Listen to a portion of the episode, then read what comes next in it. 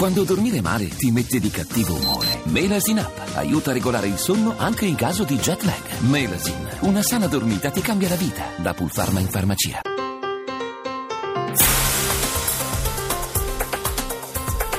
News Economy Magazine uscire in modo soft dal lavoro prima della pensione. In altre parole, per lavorare di meno negli ultimi tre anni, rinunciare a parte dello stipendio ma non ai contributi. Nella nostra trasmissione oggi più breve parleremo di questa opportunità. Torneremo sul problema delle sofferenze bancarie e infine uno sguardo al mondo del vino, dopo il successo del Vinitali di Verona. Buongiorno da Roberto Pippan. Il ministro del lavoro ha dunque firmato il decreto sul part-time volontario in via sperimentale. I sindacati avrebbero voluto anche un vincolo sulle assunzioni. Ma quanti potrebbero essere i beneficiari? Massimo Giacomini lo ha chiesto al segretario generale dello SPI, il sindacato dei pensionati della CGL, Ivan Pedretti. Avere una previsione è sempre difficile. Così come messo e con le risorse disponibili riguarderà non so quante migliaia di persone, ma credo poche. Insomma. Anche perché c'è un pezzo di riduzione riduzione di salario e bisogna che ci sia un lavoratore disponibile oppure messo in una condizione tale di non poter più lavorare in quelle condizioni. Pensioni ma anche credito e risparmio. Tra le misure varate dal governo il fondo Atlante a garanzia delle banche in difficoltà perché hanno tanti crediti che non riescono a recuperare. Luigi Massi ha sentito l'economista Donato Masciandaro.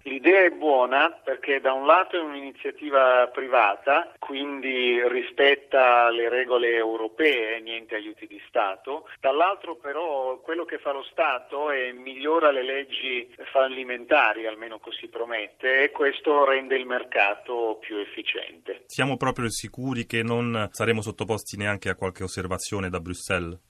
Possiamo essere sicuri di niente perché Bruxelles lavora con un eccesso di discrezionalità, alcune volte le sue decisioni o i suoi pronunciamenti sugli aiuti di Stato sono incomprensibili, quindi l'Italia deve chiedere serenamente ma con fermezza regole chiare sugli aiuti di Stato. Ci sono in vista e il fondo è stato varato anche in quest'ottica due importanti ricapitalizzazioni di due medi istituti. È vero che i requisiti di capitale richiesti dall'Europa sono molto alti, ma perché così difficile alla fine per le banche trasformare in credito all'economia reale le loro risorse? Le ragioni sono due. La prima è che c'è stata la peggiore recessione dal dopoguerra. Allo stesso tempo le regole sono diventate più dure, proprio nel momento in cui invece forse dovrebbero essere più dolci per far ripartire il ciclo economico. Dunque tra lo Scilla e il Cariddi si spiega la necessità anche di iniziative private che aiutino a superare superare questi due scogli. Secondo lei è un bene che si vada verso fusioni e aggregazioni che già sono iniziate nel settore del credito? Più che bene o male, la cosa che si deve sempre capire è se si creano delle banche più efficienti, perché il sistema nel suo complesso è stabile.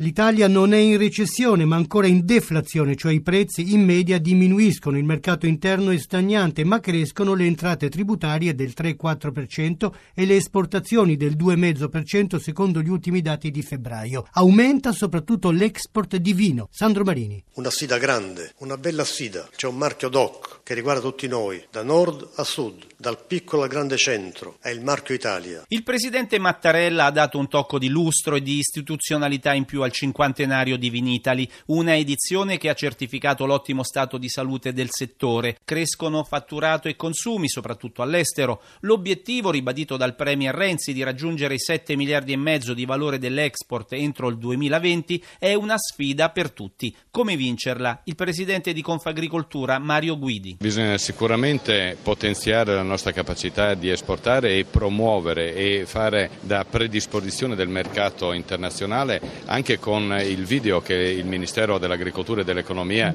sta lanciando sui mercati internazionali che racconta il Made in Italy. E c'è bisogno però di aiutare, di alleggerire le aziende in Italia e la proposizione del testo unico ci consente di avere degli strumenti più rapidi, più efficaci e meno costosi per fare veramente filiera. Dino Scanavino, presidente della Confederazione Italiana Agricoltori. Noi dobbiamo passare dal concetto di filiera al concetto di sistema. La filiera c'è, è riconoscibile, ha lavorato attorno a un provvedimento di sburocratizzazione privatizzazione del mondo del vino importantissimo. Ora bisogna mettere a frutto questo nostro lavoro per costruire un sistema che tenga presente tutte le componenti e che abbia un grande progetto di successo del vino in Italia e nel mondo. Bisogna coinvolgere i cittadini, non solo i consumatori, anche i cittadini nella consapevolezza che il paesaggio vitivinicolo, che è il bello dell'Italia, è fatto molte volte dal mondo del vino e quindi il mondo del vino strumento per il successo dell'economia italiana. Quale contributo possono dare le aziende? Sandro Boscaini, presidente Federvini. Un contributo fondamentale, è un lavoro di squadra grande il successo del vino italiano che c'è già stato e quello che verrà, ma appunto in questo gioco di squadra ci sono degli attori importanti. Non c'è dubbio che le aziende, assieme alle istituzioni, assieme al mondo pubblico che è deputato a promuovere, sono delle pedine importanti. Nella promozione le aziende sono le prime ad essere interessate perché promuovono non solo l'Italia, non solo i vini regionali,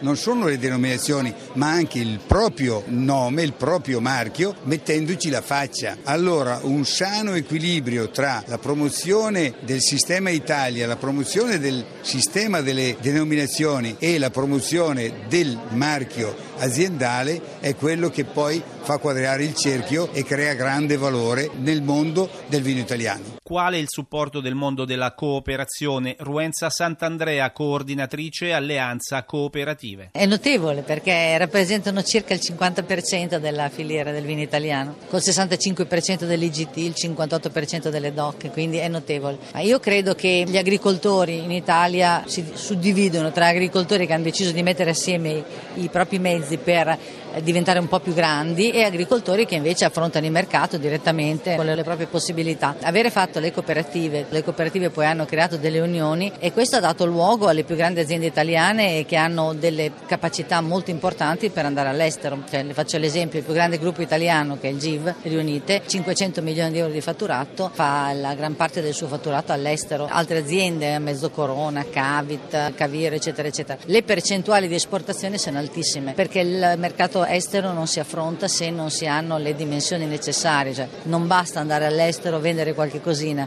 poi bisogna rimanerci no? e quindi è una questione di servizi, eh, bisogna avere delle quantità di vino importanti, se no i costi mangiano tutta la redditività.